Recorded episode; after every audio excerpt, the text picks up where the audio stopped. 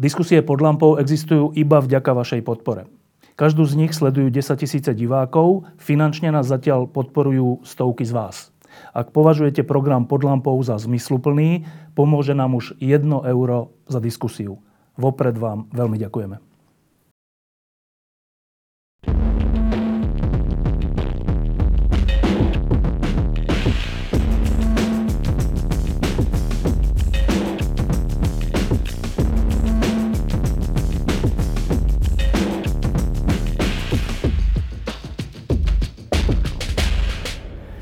Posledných dňoch a týždňoch zažívame nielen vo všeobecnosti v Európe a na svete, ale špeciálne teraz na Slovensku taký výtrisk e, populistických vecí. E, vyzerá to troška tak, že moc sa bráni tomu, aby moc stratila a prichádza so zvarovaním a s, so zmrazovaním platov ústavných činiteľov a podobné veci. A podľa mňa to je znak toho, že sa niečo deje, že sa deje niečo pozitívne. A na, na, na dôkaz toho e, teraz budeme, alebo aj robíme zo pár lámk s ľuďmi, ktorí e, uvažujú nielen o sebe a o svojom biznise, ale uvažujú trocha širšie. Minulý týždeň sme tu mali e, človeka, ktorý dostal ocenenie Biela vrana za to, že sa zaujíma o slovenské lesy a že teda bojuje proti tomu, aby boli nezmyselne a prvoplánovo vyťažované. Dnes som si zavolal človeka, ktorý e, pôsobí trocha inak než v prírode. E, hneď sa k tomu dostaneme, ale teda na úvod iba poviem, že sa volá Matúš Valo a hneď ho teda poprosím, aby sa predstavil, že Matúš, ty si kto? S Erikom Balažom som aj ja bol v tej prírode jeho. Ja som Matúš Valo, som architekt, a moje hobby je hudba a Mám 40 rokov. E, Matúš, je, Matúš býva v Bratislave a ja si ho pamätám, ako prvé také dojmy boli z dvoch oblastí. On skromne povedal, že jeho hobby je hudba. V skutočnosti on je jeden z kľúčových ľudí e, skupiny Para. E, a to je taká hudobná skupina, ktorá keď príde na akýkoľvek festival, tak je strašne veľa ľudí na tom ich stage. To je taký trocha zázrak. Neviem, ako to robia, ale je to tak. Um, teraz mi hovoril pred pár dňami, že ide hrať na Beániu a dokonca teda aj vysokoškolskí študenti si, si radí, akože zaplatia takúto viehlasnú slovenskú kapelu, mladí ľudia 20 roční, pričom oni už hrajú 20 rokov? 22 rokov. 22 rokov. A stále ešte tí mladí 18, 19, 20 roční ľudia si spievajú texty ich piesní. Neuveriteľná vec. No, to je jeden, jeden rozmer, z ktoré, ako ja poznám Matúša Pala. Ale druhý rozmer je pre mňa rovnako zaujímavý a to bolo pred x rokmi, keď som zaregistroval, teda okrem toho, že je architekt z, z, z architektonickej kancelárie Sádovský Valo, tak e, som zaregistroval, že si začal spolu s kolegami robiť niečo ako mestské zásahy, sa to volalo. A pre tých, čo si nepamätajú alebo nevedia, to bolo to, že, e, že títo ľudia si všimli, že v Bratislave, hlavnom meste Slovenska, sú všelijaké zákutia a všelijaké prvky, ktoré sú nedoriešené, škaredé, spustnuté, e, ničiace to okolie a oni len tak zadarmo navrhli zmeny. Ako by sa to dalo robiť od jednotlivej zástavky až po nejakú uličku alebo niečo také. E, to bolo pred koľkatými rokmi, Matúš? To bolo pred skoro 9 rokmi. 9 rokmi. Čo vás to napadlo? To vyše 9. No, mm, e, v podstate mestské zásahy vznikli z takého naivného presvedčenia, že, že proste keď je na svete dobrý nápad, tak v podstate žiaden, žiadny normálny politik, úradník, človek by mu nemal brániť. Alebo že mu nebude brániť. To znamená, že ako architekt chodíme po meste, ale aj nielen ako architekti, aj ľudia obyčajní proste si všímajú veci, ktoré im vadia. Možno architekti a dizajneri majú jednu vec e, inú, že častokrát na, na, na tú nefunkčnú na tú nefunkčnú časť verejného priestoru a poznáme nejaké riešenie. Akože vie, máme v hlave nejaké riešenia. Keď som sa o tom začal baviť s, kolegami a kamarátmi, zistil som, že naozaj veľmi veľa ľudí má vymyslené, čo by sa dalo, čo by sa dalo urobiť. A, a vtedy e, bol aj taký etos na meste, že vlastne mesto nemá peniaze ani čas, aby organizovalo nejaké súťaže. To, tak ako dnes, ani vtedy neexistovala nejaká hlboká debata o tom, ako má komplexne vyzerať mesto z akéhokoľvek hľadiska, ale v tom prípade to bolo z hľadiska fyzickej prítomnosti mesta, dajme tomu verejného priestoru. A, a, vznik, a, a v podstate e, sme vychádzali z toho, že teda my im to, tým mestským politikom dáme tie nápady. Zadarmo. Zadarmo tak, aby sa nemohli vyhovárať, že nemajú, že peniaze. nestíhajú, nemajú peniaze na súťaž, že nevedia to zaplatiť. Že drobné veci im dáme len, aby to urobili. To bola prvá rovina. A verili sme samozrejme, že to, keď to budú mať na stole a uvidí to verejnosť, tak to bude nezastaviteľné. Druhá, druhá rovina bola, že mi išlo o to trochu, ako keby... Mm, ponúknuť verejnosti trochu iný pohľad na architektov. Bavíme sa o roku 2008, vtedy končil a vrcholil developerský boom, ktorý Bratislave dal extrémne zabrať. Stále dá zaberať, ale uh, vtedy to bolo naozaj ako keby na hrane alebo za hranou a, a nie všetci architekti boli tí, ktorí stávali bez nejakých morálnych otáznikov akúkoľvek budovu, kdekoľvek. To znamená, že našim cieľom bolo aj ukázať tých architektov alebo ukázať tú časť našej profesie, ktorá, ktorej záleží na meste. A sú to ochotní urobiť, dajme tomu, bez nároku na honorár. No a potom tam je tre, tretia rovina, bolo o tom, že skúsiť znovu obnoviť rozhovor v takom trojuholníku, že mesto a jeho vedenie, ob, obyvateľia a architekti. Architekti, napriek tomu, že mesto má, je zložené z mnohých kategórií alebo mnohých uh, celkov, tak tá architektúra je v tom meste dôležitá, pretože mesto je stále fyzická nejaká entita, ktorú, ktorú architekti ovplyvňujú. To znamená, že tento dialog verejnosť, e, mesto a architekti nám chýbal a pokúšali sme sa ho ako keby zase e, vytvoriť. A, a, potom, a potom štvrtá rovina bola to, že, že sme sa určite, mm, chceli sme poskytnúť architektom aj mladým, boli vtedy mladí architekti, po, poskytnúť možnosť, aby svoju prácu niekomu ukázali a niekde ju prezentovali. Napríklad keď si zoberieme architektonická súťaž, uh, je, asi je to stále najlepší spôsob uh, hľadania najlepšieho riešenia. To nespochybňujem, ale je to aj extrémne veľa roboty, ktorá v podstate architektov alebo kohokoľvek, ktorá nie je využitá. Proste robí, dajme tomu, ja neviem, do súťaže robia 150 ľudí, robí návrh a vyhraje jeden, odmenení sú ďalší traja a ostatní strávili na tom čas, uh, určite sa niečo naučili, ale ale v podstate z ich pohľadu... Ten nápad je ten nevyužitý. nevyužitý. To znamená, že ja som povedal, že aj tak robíme zadarmo architekti často, veľmi často. To je jedna z takých slabších stránok našej pro, profesie. Inak sa to nedá, keď vám na niečom záleží. Nedá sa robiť na hodinovku. To by, to by nikto nezaplatil. Proste určite na Slovensku. A, a, a proste tak tú energiu chvíľu nedávajme do súťaží, a, a dajme ju do tohto projektu. Urobte to. Vyzvali no, a ten projekt bol teda plus minus pred to bol, vznikla, myslím, z toho aj nejaká kniha mm. e, alebo publikácia. Nie? Eko, to bola vec, ktorá, ktorú sme netušili vôbec, že kam sa môže dostať. A prekvapuje ma doteraz, kam všade sa to dostalo. Vlastne my sme urobili v tom roku 2008, ako keby na začiatku, myslím, že 0. ročník, potom ten prvý, kde, bol, kde, sa, kde sme mali 45 návrhov, bolo to v Slovenskej národnej galérii a, no a potom, e, potom sme to tak nechali a prihlásilo sa Brno. Konkrétne mi jedného dňa zavolal primátor Brna, že by také niečo chcel robiť a ešte pred ním sme to urobili v Prahe. Tam sa mi ozvali uh, aktivisti, takí poprední aktivisti v rámci tej praskej komunity, že by to chceli ten formát preniesť do Prahy. A, a po, týchto troch, uh, po týchto troch mestách sme vydali knihu taký ako keby manuál alebo také naše zistenia, kde sme vybrali z každého mesta asi 20 najlepších projektov a boli tam rôzne eseje ľudí, aj z New Yorku, ja som medzi tým eh, bol na Fulbrightovom štipendiu na Kolumbuskej univerzite v New Yorku, na takom výskume polročnom, takže som nás poznal skvelých ľudí, ktorí tam prispeli esejami. A bolo to veľmi zaujímavé a potom sme prišli s nápadom, však skúsme to tak uvoľniť a vyzvali sme ľudí, že môže si ten formát, ktorý sa ukázal, že fungujúci, pretože tie výstavy boli naozaj veľmi navštevované, a tie výstavy naozaj boli o tom napríklad, že fotka ulice predtým a potom. Úplne jednoduchý jazyk, ako, ktorý verejnosť chápe na prvú šupu. Tak e, sme ako keby to uvoľnili a, a, a ľudia, ľudia si to zrazu, tí lokálni heroes, lokálni hrdinovia my ich voláme, si to v tých mestách a mestečkách začali organizovať sami.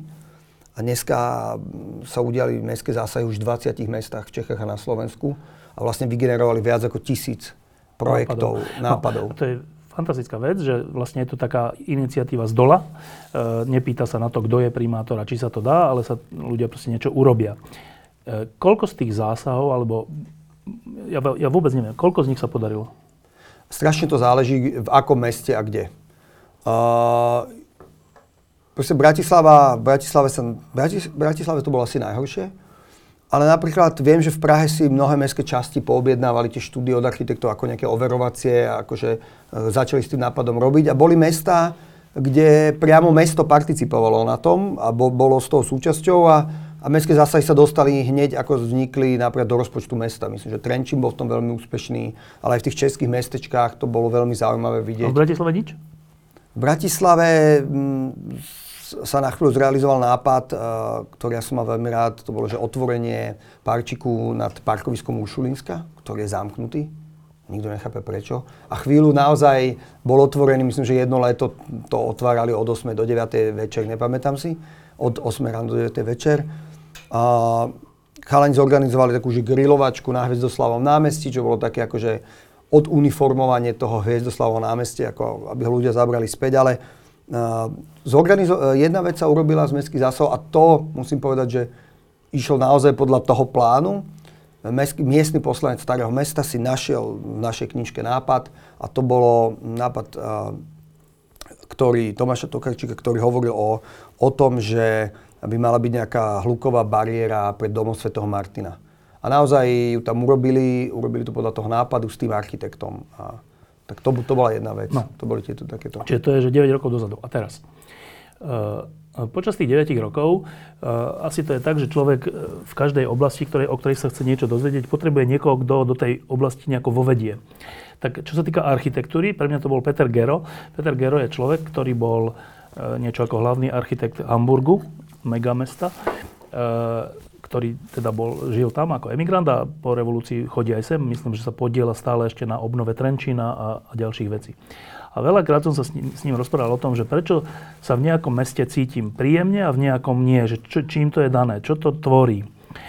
A potom v priebehu tých 9 rokov, hovoril mi všelijaké zaujímavé veci, e, potom v priebehu tých 9 rokov som sa začal o tom rozprávať aj s tebou a zaregistroval som, že ty si taký človek, ktorý, ktorému na tom nielen, že záleží, že mesto, ale že ktorý sa o tom chce veľa dozvedieť. A preto si bol v tom New Yorku a pamätám si, však si nám aj všelijaké rozhovory odtiaľ posielal, myslím, že dokonca s hlavnou architektkou v New Yorku. S hlavnou šéfkou dopravy, dopravy New Yorku. Veľmi, a tak. A, mojou obľúbenou. A keďže New York je moje obľúbené mesto, tak, tak a to sa ťa vlastne opýtam, však si tam aj teda bol. Čo tvorí ten pocit, že rád idem do New Yorku a nerád idem niekam inde, ako mesto? Čo, z čoho vyplýva tento pocit? Tak ty si rovno použil príklad New Yorku, ktorý, mám pocit každý, ja som tam žil 7 mesiacov, každý, kto tam bol, väčšina ľudí ho proste, to mesto má rada, rado. New York je magická vec, je to súhra neuveriteľných uh, stavebných, uh, stavebných záležitostí spolu s extrémnou energiou, ľudskou energiou, ktorá tam nachádza. Každý, veľa šikovných ľudí ide do New Yorku, New York diktuje v mnohých oblastiach nášho života absolútny príjm. A tá energia je tam hmatateľná. Poviem príklad, ja som tam bol a ja som si robil research, to znamená, že som každý deň chodil buď za ľuďmi sa s nimi rozprávať, alebo do knižnice. Nemal som uh, stabilný nejaký itinerár. Ja som sa každé ráno zobudil o pol osme a o osme už som bol v metre do tej knižnice. Ja som nemohol ostať dlhšie leže, lebo ten New York žil pod oknami a to je, a to je magická vec. Takže New York je, na, naozaj sa mi to ťažko vysvetľuje práve na tom New Yorku, ktorý je naozaj unikátnou vecou. Ešte uh, Manhattan a jeho mriežka z roku 1811 je akože jedným z najväčším uh, najväčšou predpovedou možno západnej civilizácie. Mriežka teda tie ulice, ktoré Presne sú tak, akože Manhattan a, a jeho, jeho plán, jeho masterplán. No neuveriteľné, že v dobe, keď tam žilo 100 tisíc ľudí, uh, vymysleli inžinieri a architekti plán mesta. Ktorý uniesie pre, milióny. Ktorá odniesie 2,5 milióna ľudí, ale, alebo 2, 2 milióny ľudí a, a, a to mesto je, ten Manhattan je vďaka tomu fantasticky prehľadný a okrem toho, že ešte povedali si, že tak tu urobíme park. Tak áno, to je jedna vec, že nedá, nedá sa porovnávať New York a Bratislava, však to je aj áno. jasné. Ale keď odliadnem od tvorivosti ľudí, od tej energie ľudí a, a to všetkého, ale ten elementárny pocit, že výjdem von z hotela a prechádzam sa. A prechádzam sa rád. Uh-huh. A vidím von nie, v nejakej časti Bratislavy a prechádzam sa iba účelovo. OK. V čom je ten rozdiel? No, tak poďme si to rozobrať trochu. No? Napríklad, v ako, ako, akej je kondícii mesto ako také? Čo sa tam udialo za posledných 100 rokov. Mm, mestu sa udialo to, čo v Bratislave, že veľká časť starého mesta zmizla a, a, a, a socializmus zasiahol mesto úplne nekompromisne niektorými architektúrmi, ktoré sú, ktoré sú dneska proste pokladané a aj sú škaredé. Uh, alebo me, o mesto sa niekto staral, boli tam nejaké regulácie, ktoré to mesto rast kultivovali a, kultivovali a tak. a tak ďalej. To je prvá vec. Takže mm, to je veľký rozdiel. A potom je tam, dajme tomu, verejný priestor. To je vec, ktorá, dobrý príklad na Bratislave, bratislavský verejný priestor je všeobecne považovaný za extrémne zanedbaný. Stačí z Dobrna alebo do hociakého rakúskeho mesta nedaleko a, a, a ten, ten, tá vec je do očí bijúca. A proste mm, a verejný priestor okrem iného určuje aj to, ako sa k sebe ľudia chovajú. A čo myslíte znamená, pod verejným priestorom? Uh, skúsme si definovať verejný priestor ako priestor medzi budovami, úplne jednoducho. Uh, taká tá, tá, tá, ulice. Tá, ulice, to znamená, že od, od toho, ako vyzerá obrubník, od toho, ako sa napája kanál na obrubník, od toho, ako je vyskladaný obrubník v zákrute, od toho, ako, vyzerá, ako vyzerajú smetné koše, od toho, a koľko typov lavičiek napríklad v tom meste Bratislava má legendárne obrovské množstvo smetných košov napríklad. Uh, a, ale ten verejný priestor sa stáva akousi nielen fyzickou entitou, ale ako keby aj u nás v mysli nejakým priestorom, kde, kde zažívame jednak demokraciu, tam vo verejný priestori vďačujem mu za to, že tam sa dejú stretnutia ľudí, ale zažívame aj to najdôležitejšie, zažívame sociálne kontakty. To je jeden z veľkých dôvodov, prečo ideme do mesta, aby sme niekoho videli, možno boli videní, prečo žijeme v tých uliciach. A je to veľmi dôležité a nie je žiadna, na to sú tvrdé dáta, že v akom, akej, akom kvalitnom priestore žijeme, že to ovplyvňuje to, ako sa ľudia k sebe chovajú. No. A potom je tam ešte tretia no. vec, e, ktorá robí mesto mestom a to je tá vec, že ako sa k sebe ľudia chovajú, tá slušnosť. To je, ja to dlhodobo riešim ako hodnotu, o, ktorou, o ktorej treba sa baviť a s ktorou treba pracovať. No, veľmi zaujímavé je, že keď som s tým Petrom Gerom hovoril, on ma aj raz zavolal do Hamburgu a poukazoval mi tam, ako tam fungujú jednotlivé budovy a námestia a ako to komunikuje s riekou a tak. A bolo to fakt zaujímavé a e, jeden taký rozhovor bol o tom, že on mi hovoril, že, vieš, že to je tak, že keď je mesto dobre robené, tak to vplýva na tvoju náladu Samozrejme. Nie, že na to, že na náladu, že si veselší v dobrom. A že tak to už asi preháňaš, to máš asi nejakú takú tú architektu, že si architekta, máš takú úchylku. Ale potom som o tom rozmýšľal, keď som chodil po niektorých častiach Bratislavy. Tak len príklad, že keď bývam tu blízko e, na Palisadok a idem, keď sa mi na druhú stranu, teda do k hviezdku alebo tak tak ja, kade ja idem? Tak idem z domu, tam je taký asfalt, ten prejdem, potom je tam tá veľká cesta staromestská, mm-hmm. kde, cez ktorú sa nedá prejsť, musím ísť cez podchod, ktorý je úplne nevábny, taký betonový, často, často aj špinavý a tak. Potom prejdem hore, zase nejaký betón, nič, nič, ni, zrak sa mi nezachytí o nič potešujúce, alebo nejaké pekné, alebo niečo. A vtedy som si hovoril, že ten Gero má asi pravdu, že my sme tu takí zamračení asi aj preto, že to mesto vyvoláva ten pocit, respektíve nevyvoláva opak. A, a keď som si to skonfrontoval s tým, že keď som v nejakom naozaj peknom meste, ale to je, že Praha, to nemusí byť New York, že Praha, to nie je zase tak veľké mesto, ale ten pocit tam mám, ten príjemný pocit, so všetkými chybami, ale ten, že sa aj usmejem, keď sa pozriem tak na niečo. Tak teraz tvoj, tvoj pohľad, že e, je to nejaká úchylka Petra Gera, alebo je to naozaj tak, že to vplýva na náš pocit, na našu náladu? Ale ja si myslím, že, že to sa stačí spýtať každého. To ľudia cítia, o tom sa nemusíme baviť. Ako každý sa cíti lepšie v peknom meste, ktoré je robené ako pekné, ako v nejakom škaredom meste. To je úplne normálna vec. Ale krása, že až tak, že náladu krása, ti to zmení? Áno, aj. Určite áno.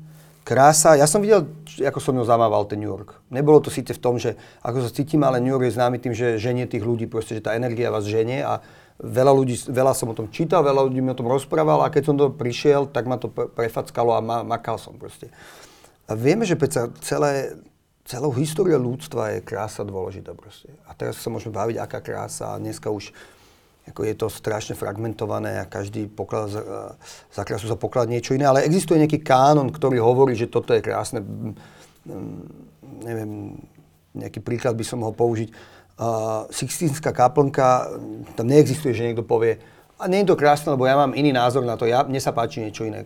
Vie sa všeobecne, že Sixtínska kaplnka je Pekná. umenie a, a je krásna. A, tak, a to, a teraz keď to dám o zopár poschodní nižšie, dajme tomu, že, že kvalitne vyzerajúce veci, ktoré sú v nejakej harmonii, tak sa, zase nás ovplyvňujú. A to je to mesto. Za, za, mňa to ovplyvňuje veľmi. Ja keď, akože mne býva akože, nie že nevoľno, ale veľmi zle na mňa vplýva akože škaredé, škaredé prostredie lebo ja to vnímam zase. Možno to ľudia vnímajú menej, ale podvedomo to určite vnímajú, podvedome. A určite na tom záleží. Myslím si, že to je mm, kvázi jasné. No a teraz, e, existuje taký pocit, ktorý my tu asi v Strednej Európe často podliehame mu, že veci okolo nás sa nedajú zmeniť. Že sú príliš zložité, alebo nemáme na ne dosah, nedajú sa proste zmeniť. Špeciálne, čo sa týka mesta, tak my v Bratislave, ale aj v českých niektorých mestách, e, súd zasiahnutý komunistickou architektúrou a necitlivosťou a zbúraním starého mesta a všeličím e, a tým, že ako boli naprojektované ulice vzhľadom k tomu, že teraz je viac aut a, vtedy, a ne, tak máme pocit, že no ale to je nevratná vec. To, toto sa nedá zmeniť. Proste sa to nedá. Proste už, už, už do smrti budeme žiť v meste, ktoré je zle urobené. No.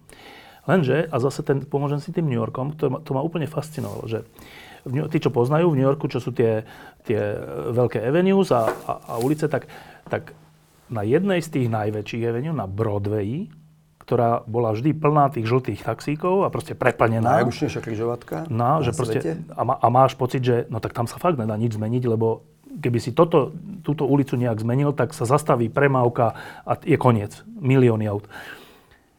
A na tejto ulici, som, keď som tam zra, zrazu raz prišiel, boli zrazu kvetináče, velikánske. Ulica bola úplne celá zastavená pre dopravu a teda veľká časť toho Broadwaya, ktorý je obrovský, ale dobre, nejaká veľká časť. A tam sedeli ľudia a pili kávičku, boli tam kaviarnia. Tak uprostred, to je, keď si to máme predstaviť u nás, takže čo je najfrekventovanejšia ulica v Bratislave, neviem, staromestská, Nového Nivy, mosta alebo Mlínske Nivy, tak tie ulice, ktoré sú preplnené autami a sme radi, že vôbec sa tady prepcháme tým autom, by zrazu sa nie, že zúžili, ale úplne by sa zastavili, že tam nebude chodiť auta a ľudia by tam pili kávu. Tak to je pocit, že to, to je kolaps. Lenže ten New York funguje. No, môžem ti povedať k tomu? No. Lebo to je téma, ktorá ma extrémne zaujíma. A práve tá Janet Sadikan, s ktorou som robil rozhovor do týždňa, s ktorou som sa mal šťastie viacejkrát stretnúť. Ona je, je za týmto, hej? Je za týmto. Proste oni urobili v New Yorku jednu vec. Celý rok sledovali GPS signál z eh, New Yorkských taxíkov, to je okolo 13 tisíc aut, a vyhodnocovali, ako ja sa pohybujú no? a ako to a pochopili dve veci. Je stará známa vec, ktorú už chápe, myslím, že každý na svete, že uh, viac ciest vyrobí viac aut. Viac ciest nikdy nevyrobí uh, menšiu dopravu. No? Nikdy. Keď chcete menej aut, musíte mať menej ciest. A pochopili, že, že na, uh, v tom New Yorku, že, že to unese ten New York. Bolo to šialené. Ona, Taký ona, ten ona, nápad je šialený ako je prvý, to šialené, nie? ale ona, ona si to lajsla a urobila jednu veľmi dobrú vec a to je, potom sa vrátime k tej zmene mesta, že ona e, pochopila, že takisto ako všade, vo všetkých možných disciplínach, aj v meste sa dajú veci testovať.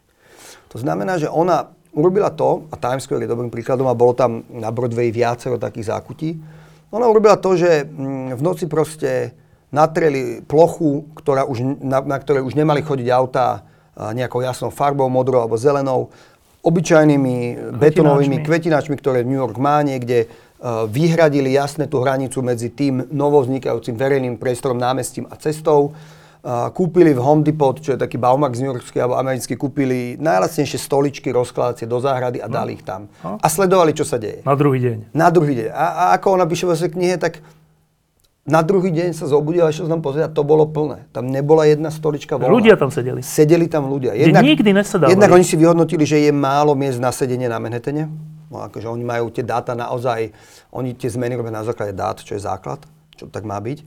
A jednak tí ľudia proste chcú byť, to mesto má byť, teraz to znie ako, tak ako heslo, ale mesto má byť ľudí. A zistili, že to funguje a tri mesiace to pozorovali a po troch mesiacoch sa rozhodli áno, doprava neskolabovala, všetci majiteľia obchodov, ktorí tam boli a ktorí proti tomu extrémne protestovali, zistili, že v podstate ten food, food business je o mnoho lepší, lebo tam chodí viac ľudí. A, a, a, a po troch mesiacoch alebo po pol roku normálne vyhlásili architektonickú súťaž, vyhodnotili ju, vybrali jednu z najväčších architektonických svetových uh, firiem a urobili, zmenili proste najväčšiu križovatku na svete. A takto urobila mnohé iné priestory a, a, to, a možno za týmto, uh, toto sa dialo v roku medzi 2007 a 2010 najmä, a, a aj toto je jeden z motivov mojej, mojej, mojej fascinácie mestom a jeden zo zdrojov toho, že verím, že mesto sa dá zmeniť. Lebo tá zmena, o ktorej si hovorili, je základ. Proste Bratislava je dobrý príklad, alebo aj naše mesta ako keby boli zakliaté, že sa nedajú zmeniť. Oni sa dajú zmeniť. A môžeme to vidieť napríklad na Trnave a na Hlohovci. Tie mesta sa vám pred očami menia. No a tu sa chcem práve opýtať, že nedávno som bol znova v Prahe a vždy, keď som v Prahe, tak si uvedomím, že, no, že toto bolo moje hlavné mesto, krásne. E, ten pohľad, keď ideš po tom nábreží a vidíš na druhej strane tie hračany a tak, najmä večer, keď je to nasvietené, ale aj cez deň, je taký, že to nevybuduješ. No. Tak to, nevy, to sa nedá z Bratislavy urobiť, lebo to, to je proste dané. A je v tom aj tá história, tí králi a ten Václav Havel na tom, na tom, tom teraz aj Zeman, dobre. Je v tom nejaká história. Um, neurobíme si tú Vltavu, neurobíme si tu Hradčany. Čiže toto nezmeníme. Ale ty hovoríš, že tak ako New York, a tak ako Trenčina Hlovec, sa dá zmeniť aj Trnava. zdanlivo, ne, Brno, sa dá Trnava. zmeniť aj zdanlivo nezmeniteľná Bratislava. V akom zmysle?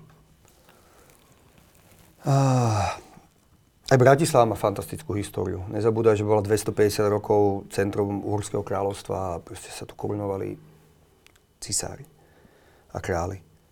Uh, v akom slova zmysle? Čo môžeme zmeniť? No, Budovy sú dané. Bratislava je, je, je dobrá na zmenu v tom, že je strašne pozadu a že stačí, keby sme, keby sme sa pozreli len do okolitých miest podobnej veľkosti, myslím, stredoeurópskych alebo európskych a, a, a, a poučili sa a naučili sa. Výhoda, výhoda zmeny mesta alebo práce s mestom je tá, že máme strašne veľa iných miest, ktoré majú tie isté problémy, kde sa dá inšpirovať. To je strašná výhoda. A z toho New Yorku je prenesiteľné niečo, nie všetko, lebo to je iná mierka, iná legislatíva, všetko, ale sú mesta, ktoré sú veľmi podobné. No a, a, a tých úloh je strašne veľa, tak ako napríklad ten verejný priestor. Verejný, ako som povedal, to budem opakovať do nekonečna, verejný priestor ovplyvňuje aj, aj to, ako sa k sebe ľudia chovajú. Tak možno tým sa trošku zmení aj tá nálada ľudí, čo je strašne dôležitá vec pre pocit v meste. Stačí ísť napríklad do Austrálie, kde sa všeobecne vie a to je aj pravda, že tí ľudia sú milí a väčšinou dobre naladení v tých mestách a to tam strašne funguje proste, napríklad, alebo na Nový Zéland. A, po, a potom verejný priestor začneme, to je nejaký bod 1 alebo 0 a potom sú ďalšie veci, ako, ako, ako sa mesto správa k občanovi, ako s ním komunikuje. Má ten Bratislavčan alebo niekto, kto býva v Bratislave dve roky, pocit, že to mesto o ňo stojí, že je Bratislavčanom, alebo vie mesto svojim obyvateľom niečo odkomunikovať, vie ich vypočuť a, a to začneme, to začne rásť a môžeme sa baviť o službách. Aj to ovplyvňuje, aj to sú zmeny mesta, ako, ako fungujú služby. Ale začal ktoré... si tým, že, že, ob, že, že teda verejný priestor, to znamená tie ulice a obrubníky a tak, zase, že s tým Petrom, on sa ma pýtal, že čo, čo, čo tak ako prvé vnímam napríklad v tom Hamburgu a u nás. Čo, čo je ten rozdiel? Vieš, čo som povedal? E, úplne, že takú úplnú maličkosť. Ale on povedal, že to je dôležitá vec. Že e, ako sú obchody a všetko, výklady a tak, tak to, ako to končí, ako je to spojené s chodníkom, ten, ten, tu je chodník a tu je, a že tu mám pocit intuitívny, že keď som bol aj v Mníchove, aj, aj v tom Hamburgu, že tam to končí, alebo je urobené nejako tak civilizovane a u nás tak halabala. A on hovorí, víš, to je presne to, že to je ten verejný priestor. To je ten no, detail. No, ale to je že úplný detail. Áno. A keď ty hovoríš, že začneme verejným priestorom, e, zmenou verejného priestoru, myslíš takéto detaily? Určite aj. Určite aj. Verejný priestor je, ako som hovoril, napríklad e, stále riešim, že proste mesto by malo používať žulové obrubníky miesto betónových, lebo to je e, z dlhodobého hľadiska výhodnejšie aj keď sú 5 krát drahšie ako tie betonové. Ale to sú len detaily, ktoré ale robia ten celok. Nenadarmo sa hovorí, že v tom detaile je zakliaté všetko a, a tak ďalej. A, a proste to je jedna z vecí. Akože, mm, proste ľudia vo svojej podstate vždy, to je neuveriteľné na tej architektúre, ale to je na hudbe, že ľudia vycítia tie veci. Ľudia idú ďalej za to, akože im niekto niečo povie. Ľudia to cítia. A to je jedna z vecí, ktorú možno vnímajú okrajovo, možno by ju nevedeli ako ty pomenovať, ale, ale robí to určite dôležitú časť toho, ako sa v meste cítime. No a teraz ale my tu už nejaký ten verejný priestor máme, v mnohom skazený, alebo nekultivovaný, alebo proste taký nevábny, betónový, ale tak neopracovane betónový. On sa dá premeniť? Mm, samozrejme, že sa dá premeniť. Čo to? Zbúrame veci, alebo čo? No tak, keď sa bavíme o tom, tak sa poďme baviť o tom, že, že akým spôsobom, aký je povrch našich chodníkov napríklad. Hej? Aký, aký, aký, aký ten verejný priestor je prístupný, to znamená, že prečo nemáme všade bezbariérové prechody, ktoré sa pomaly a liste robia, ale to je, sme zase strašne pozadu. A ako to, či asfalt, ktorý sa všade teraz dáva, alebo taký asfaltobetón je to najlepšie riešenie pre mesto? Ja si myslím, že nie. A stále teraz vidíme, že sa urobí oprava a zase sa tam naleje ten asfalt. Dlážba je, ako, sú ulice, ktoré, kde by mala byť dlážba, kde by mala byť dlážba. Napriek tomu, že dlážba je drahšia a je hlučnejšia ako asfalt, má mnohé iné výhody, jedna z nich je estetická rovina. A, a, a poďme sa baviť o tom, že či existuje nejaká napríklad bratislavská lavička, Hej, ako v Prahe, v Prahe teraz uh, vysúťažili nový dizajn praskej lavičky. Úžasná vec. Vysúťažili prvé tri a potom ľudia hlasovali a vybrali si jeden z nich. Všetky tri boli dobré, bol som na nich sedeť, som si ich pozrel.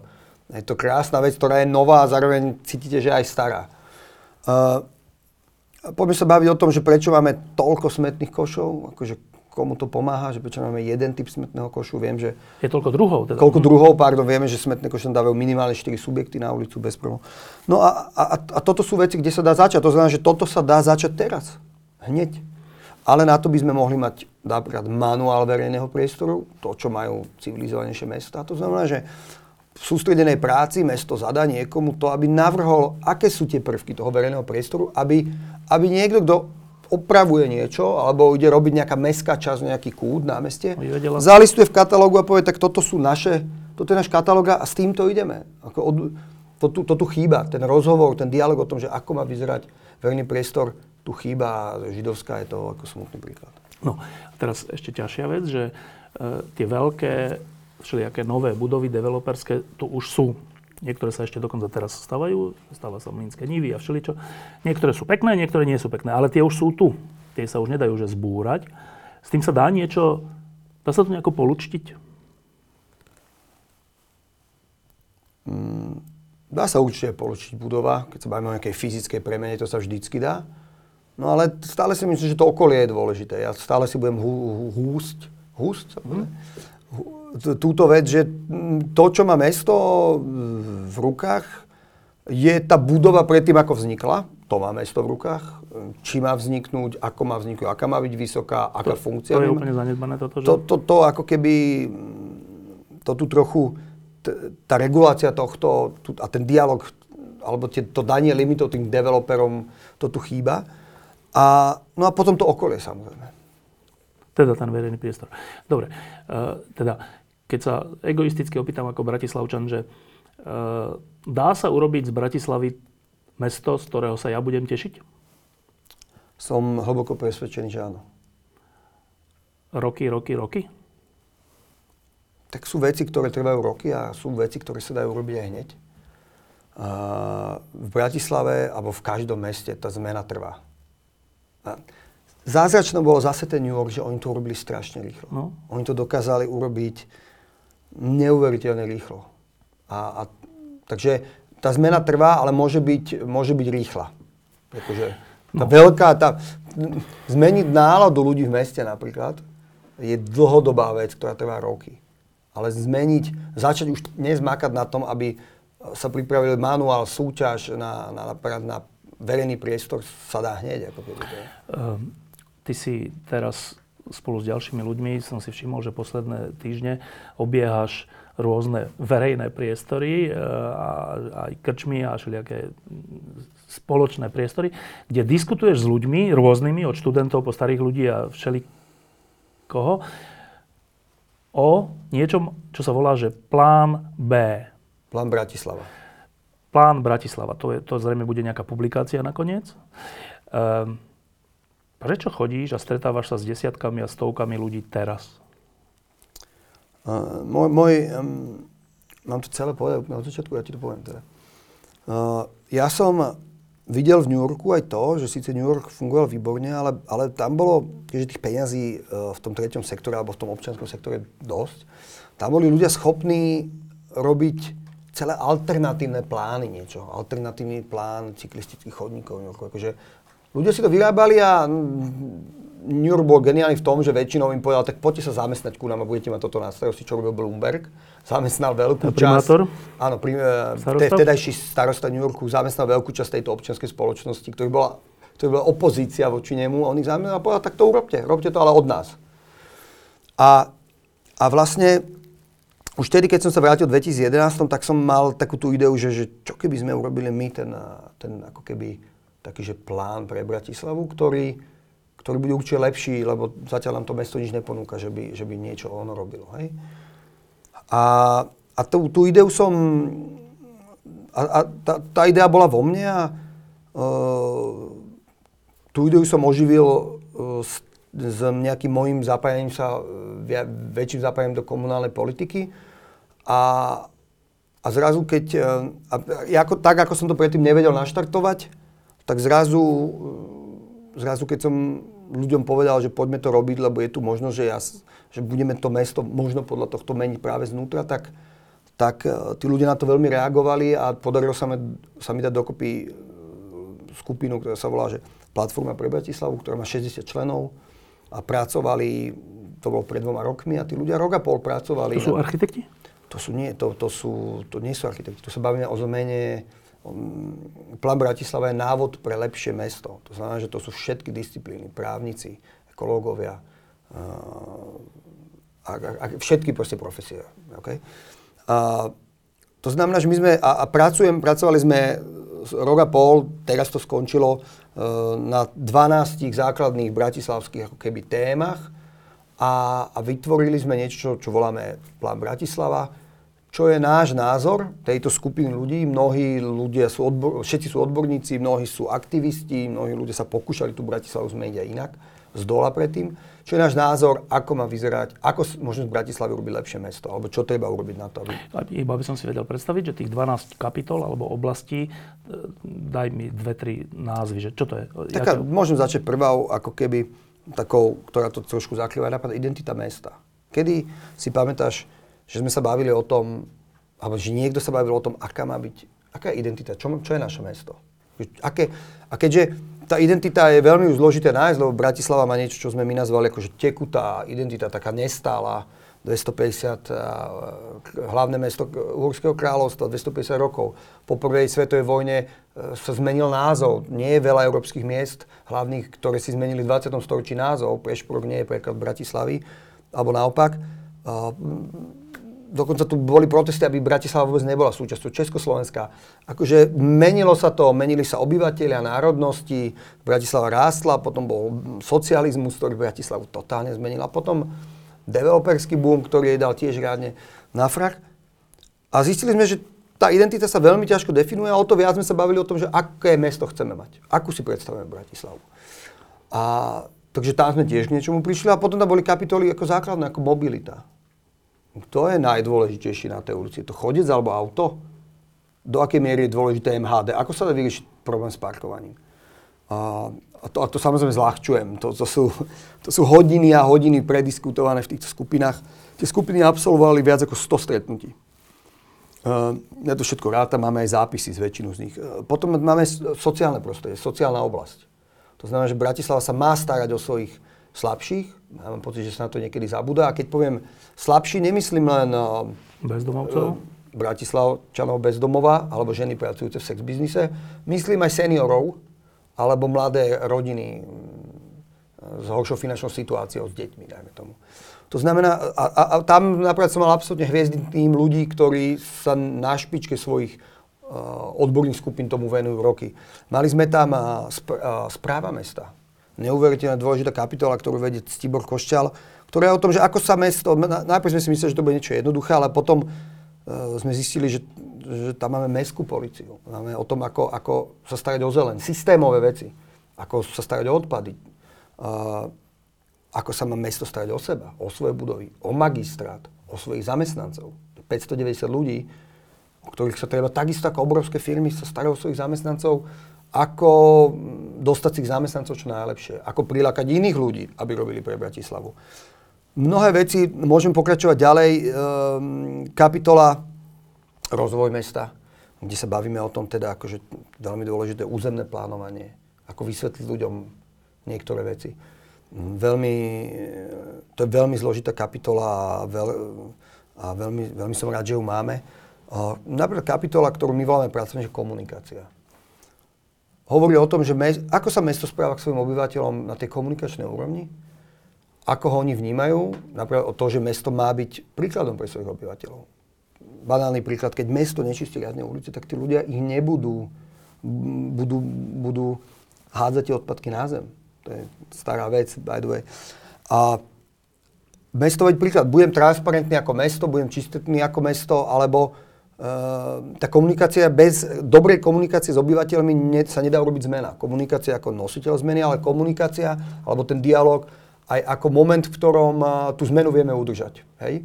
Mňa tam napríklad v tej komunikácii ma bavila jedna vec, že uh, začali sme sa baviť, to sú také konkrétne opatrenia, že tí front-endoví pracovníci, tá prvá línia, ktorí ktorí zastupujú mesto, revizor, pani na úrade, mestský policajt, mestský čistič chodníka. To sú všetko ľudia, s ktorými, keď vy prídete do kontaktu, neprichádzate do kontaktu s konkrétnym človekom, ale s Bratislavou. A oni robia imič tej Bratislavy. Mm, vedia o tom? Niekto sa s nimi o tom baví? Trénuje ich niekto?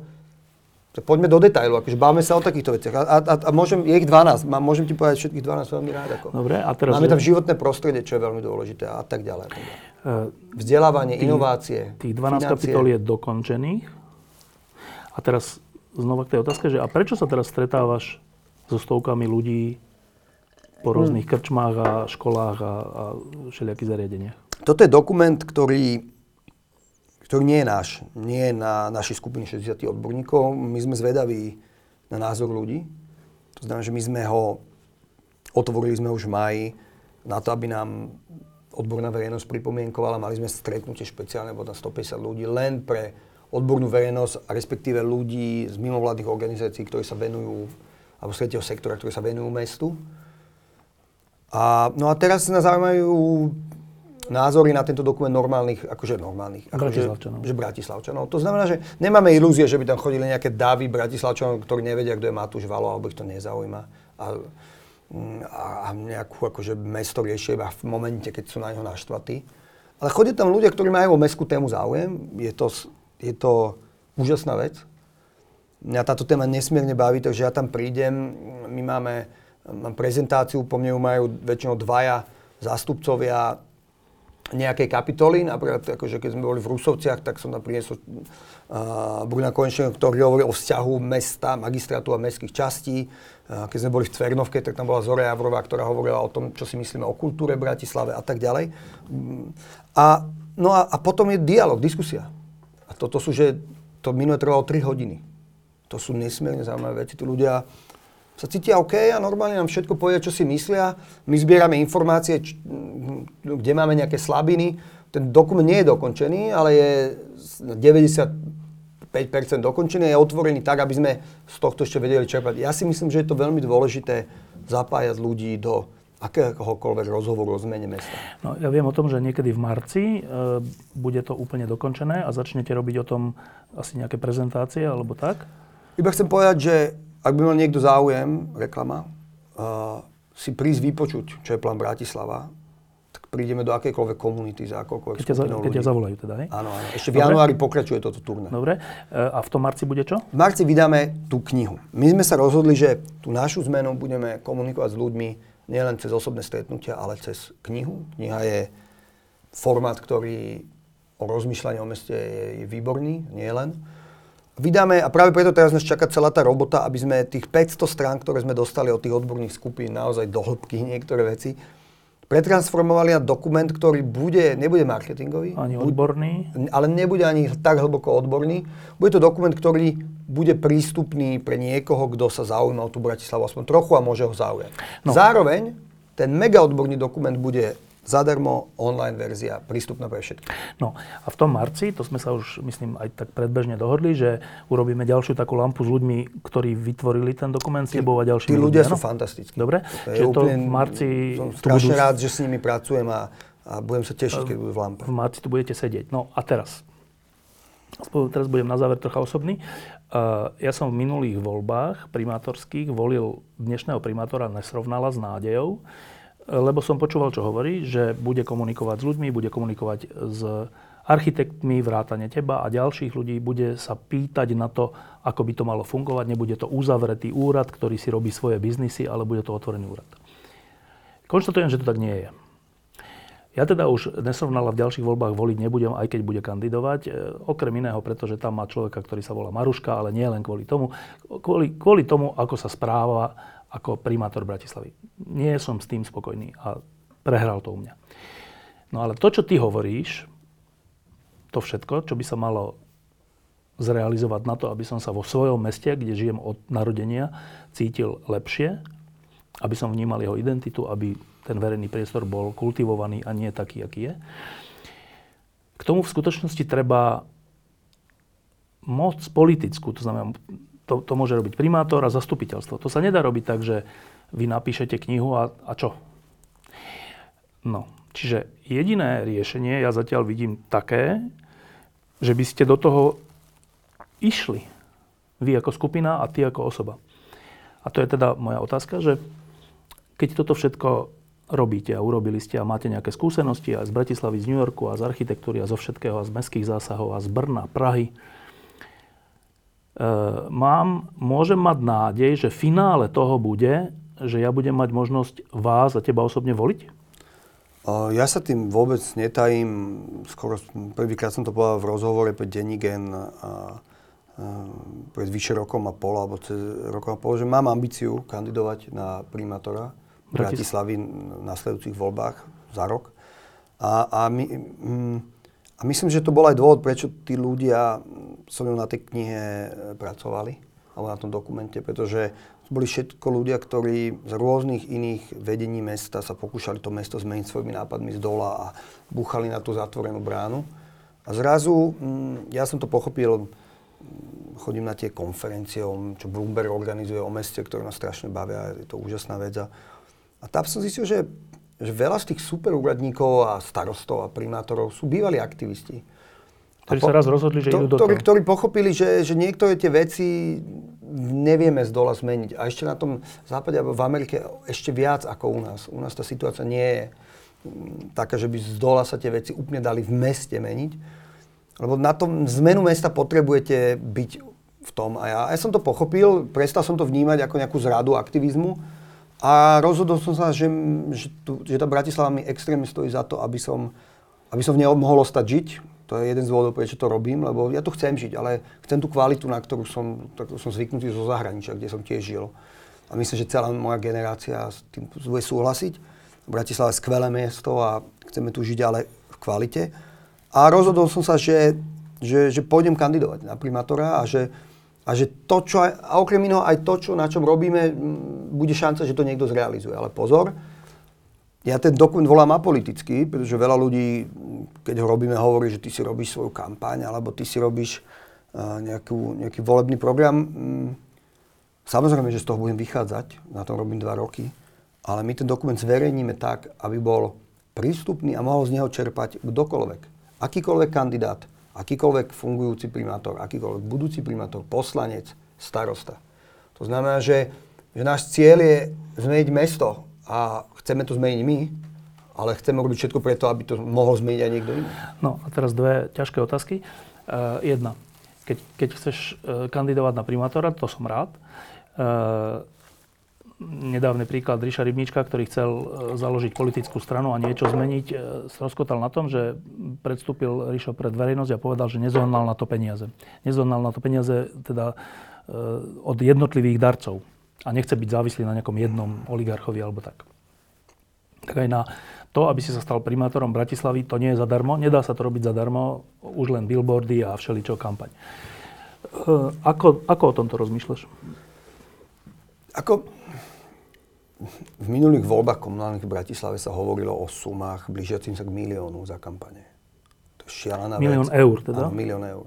To je šialená vec, že také obrovské peniaze niekto dá do toho, aby presvedčil ľudí, že ho majú voliť.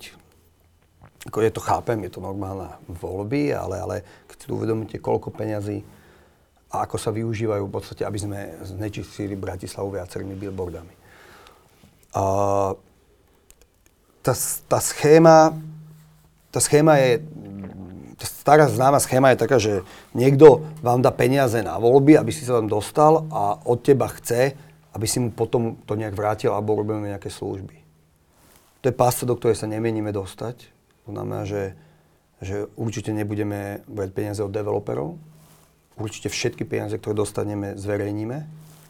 Ale zároveň sa chceme pokúsiť urobiť vec a vysvetliť, že vysvetliť ľuďom a skúsiť urobiť crowdfundingovú kampaň veľkú na túto kampaň a vysvetliť ľuďom, že my im budeme dlžať ten favor. A ten favor je to lepšie mesto. Čiže keď oni nám dovolia presvedčiť aj ostatných tým, že nám dajú peniaze na billboardy, na, alebo na ľudí, sa zapoja do toho. alebo, alebo sa akýmkoľvek spôsobom zapoja, tak, tak my im budeme dlžať. Oni budú tí, ten náš oligarcha, ale budeme im dlžať kvalitné mesto, lepšie služby, lepší servis, všetko, čo dobre mesto Zoženiete to, myslíš? Samozrejme, nebudeme zháňať sum, ktorá sa blíži k miliónu, to, to je akože extrémne veľa, ale som presvedčený, že Mm, že zoženieme sumu, ktorá nám dovolí byť v tej šialenej kampaňovej atmosfére viditeľný, viditeľný a viditeľnou skupinou. Druhá, a verím, ja verím ľuďom. Druhá ťažká otázka. Teraz župné voľby na Slovensku, ktoré dopadli veľmi krásne, až tak, že v Čechách a všelikde inde sa o tom hovorí. A nielen preto, že bol porazený fašizmus, alebo tie strany, ktoré, ktoré reprezentujú fašizmus, ale že, bol, že boli porazení aj takí tí E, smerácky župani, o ktorých sa myslelo, že už nikdy nebudú porazení. Krásna vec. A boli porazení ľuďmi, ktorí sa považovali predtým za takých outsiderov, ale že títo nemôžu vyhrať a tak. Ale ľudia sa spojili a vyhrali to. A teraz to je tá vec, že ono, oni to vyhrali aj vďaka tomu, že, že kandidovali často ako reprezentanti viacerých zoskupení strán a tak. Že to nebolo, že každý proti každému. V Bratislave to tak trocha bolo a ledva, ledva vyhral ten, ten kandidát. Ale ale že prišlo k nejakému spájaniu. Keď pôjde o primátora Bratislavy, budeš čeliť tomu istému problému, lebo v Bratislave, ktorá je taká opozičná bašta dlhodobo, teda skôr teda reformná bašta pravicová, než nejaká smerácka, e, tu sú viaceré politické strany, ktoré majú ambíciu mať svojho primátora. To tak vždy býva. Samozrejme. A dokonca sú už aj nejaké také preddohody, že my sme vám v župných voľbách do, podporili vášho, tak vy zase v župných, v primátorských voľbách podporíte nášho, nejakej konkrétnej opozičnej strany. Čo môže skončiť tak, že, že, že tým pádom bude trieštenie síl a budú, bude nejaký opozičný kandidát, ty a nejaký smerácky kandidát, ešte niekto a, a, a nevieme, ako to dopadne. Chceš v tomto zmysle osloviť aj e, politické sily v Bratislave, aby ťa podporili? E, na rozdiel od mnohých ľudí, ja si nemyslím, že politik je nadávka, aj keď sa nečudujem tým ľuďom, že si to myslia niekedy. Myslím si, že veľa dobrých politikov a, a myslím si, že sú politické strany, tá forma politickej strany je dobrá na to, aby organizovala ľudí, ktorí sa chcú zapojiť do demokracie v tom politickom hlasovaní alebo procese. To znamená, že, že v, budem nezávislý ako, ako ja a nebudem kandidátom žiadnej strany, ale budem sa usilovať o ich podporu. Keď mi tá podpora strán, ja som pravicovo-liberálny človek, keď mi podpora týchto strán môže pomôcť zmeniť Bratislavu, tak sa s nimi o tom normálne budem baviť. Myslím si, že to je. Už také niečo prebieha? Pozeráme na seba. Cez plot kúkame na seba.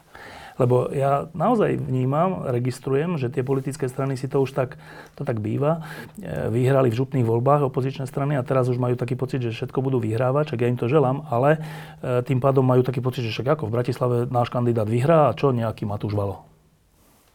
A absolútne ich legitímny pocit, akože môžu ho mať. Vyhovuje mi pozícia outsidera na začiatku. Nie, nie, lebo ja by som chcel v skutočnosti, aby si bol primátor. Ďakujem ti. Uh, je to úplne normálne, že v priestore aj komunálnom sú ľudia, ktorí sú tu celé roky. Máme, keď sa budete, mestské zastupiteľstvo bratislavské, trošku sa pred troma rokmi zmenilo, ale v podstate sú tam ľudia, ktorí fakt sú tam celé roky. A, a však, že sa tam aj odpracovali, no? Fakt má človek, že pocit, že sa veci ako keby nedajú meniť a, a cítim, cítim nervozitu určitých uh, skupín ľudí, ktorí majú pocit, že teraz prichádza ten ich čas a že teraz oni budú mať toho kandidáta a cítim tú nervozitu a ale to je fajn, akože o tom, o tom sú asi aj tie voľby, nie? Ako my, my urobíme, ja urobím úplne všetko preto, aby to dobre dopadlo, aby, aby som vo, vo, voľby vyhral a mohol mesto Bratislavu zlepšiť a zmeniť. Ale je úplne legitímne, že, že, mm, že tam budú aj iní kandidáti a môžu si myslieť, že to majú už teraz vyhraté, ale cítiť sa silno je to absolútne fér. A ja sa cítim silno napríklad tiež. A e, čo je dôležité povedať to, že že tie voľby, čo, čo trochu, nie že ma znepokojuje, ale čo je trochu, viete, že byť primátorom podľa mňa akože ako tie reči, že to musí byť dobrý manažer. Stačí dobrý manažer, ktorý dojde z IKEA, riaditeľ IKEA, manažer obrovský a zrazu bude vedieť manažovať mesto. To som povedal príklad, by the way, ako. Nepoznám, neviem, kto je riaditeľ IKEA. No a ja si myslím, že to nie je pravda. Ten primátor, ani to nemá byť nejaký politik, ktorý sedí v parlamente, nejak mu hovorí pod zadkom a povie, Ježiš, kde by som mohol ísť a idem na primátora. Alebo naopak, strana sa potrebuje zbaviť politika, tak, tak ho dajme na primátora, ešte má výtlak. To je ten problém. To, to, s týmto, to mne sa nepáči. Ja na rozdiel od niektorých tých, uh, od bývalých alebo budúcich, neviem, kto sú budúci ešte kandidáti, myslím, že oficiálne, alebo tak otvorene, ako ja to zatiaľ nikto nehovorí, uh, som som fanatik do toho mesta a, a, a, a zmeniť to mesto je moje poslanie a sen. A preto tam chcem ísť. A nemám, není to pre mňa odrazový mostík na žiadnu inú pozíciu. To je to, čo by som chcel robiť, to je to, čo ma extrémne baví. To je možno rozdiel medzi mňou a tými stranami, ktoré hľadajú nejaké dobré meno, ktoré, ktoré možno a, im to vyhrá. A ale som presvedčený, že tam budú aj kandidáti, ktorí, ktorí sú už v komunálnej politike roky a majú aj nejaké výsledky. To je tiež dobré. A ja hovorím, že veľa ľudí mi hovorilo presne to, čo ty, že budú sa štiepiť nejaké síly a budú viacerí dobrí kandidáti. A nie je to to, čo chceme. Ja si chcem vyberať z viacerých dobrých kandidátov, nechcem si vyberať z viacerých zlých kandidátov. No, čo, ma, čo iba trochu som, čo ma bojí, čo ma bojí, čo ma laká, je to, že, že že ľudia ako keby stále viac a viac v tých voľbách sa to ukazujú, že idú po, idú, že, že ten, ten program, ktorý je za tými ľuďmi, ako keby už nebol ani dôležitý. Už naozaj rozhodujú, čo bolo vždy, ale možno nie až tak veľmi v minulosti, že iba kto je komu sympatický, kto je ako známy, ako má poznateľnosť a rôzne tieto veci. A ešte, že koalícia opozícia ešte tento rozdiel. Áno, áno. A to, to je trochu taká vec, ktorá, ktorá iba mi je ľúto, že sa to tak zostruje že, že, že to preklápa. Vždy to tam bolo a je to pochopiteľné, to normálne. Ale, ale, ale to je vec, to, ktorá ma na tých komunálnych voľbách zaujíma a my budeme chcieť presvedčiť ľudí možno, nie je to super známou tvárou, ale tým, že, že budeme mať reálny plán. Otázka, čím to dokážeme vysvetliť v 30 sekundách, ktorý, v ktorých oni sa budú venovať toho zo svojich životov, každý má toho extrémne veľa dneska. Uh, to je už na nás. No, nie je to zase také beznadejné, lebo Ehm, príklady v Trenčine, kde sa to pred rokmi Rybničkovi podarilo, v Hlohovci, kde sa to e, Kolárovi podarilo. Kolárovi. A Bročkovi v Trnave. V Trnave sa podarilo. Akože je tam jeden rozdiel. To? No? Dá sa to, to sú mesta, kde počet voličov sa hýba okolo 10 tisíc a menej. A ty tých voličov vieš naozaj osobne stretnúť všetkých. To je strašný rozdiel. Bratislava je troška my Musíme, my musíme sa baviť, alebo zasiahnuť voličov, ktorých možno nestihnem stretnúť. A keď sa budem usilovať stretnúť všetkých ľudí, ale a, a, a tam ti ostáva dve sekundy v telke, teraz ma vidia a povedia, ten, ten vyzerá arogantný. Alebo ten je sympatický, nesympatický. V tých malých mestách je perfektná výhoda, že ten, lebo najlepšie je priamy kontakt. U niekoho to je výhoda, u niekoho to nie je výhoda. A, ale to už sú akože, už uvažujeme ako No, môj pocit je, že aj teraz, čo sme sa túto hodinu rozprávali, že týmto spôsobom uvažovať o tom, čo je mesto, čomu má slúžiť, čo je v ňom prioritné, ako má vyzerať, že týmto spôsobom som si istý, že žiaden z kandidátov uvažovať nebude. Preto si ty pre mňa najlepší kandidát, hoci ešte to není oficiálne, ale ja to, ja to rovno poviem.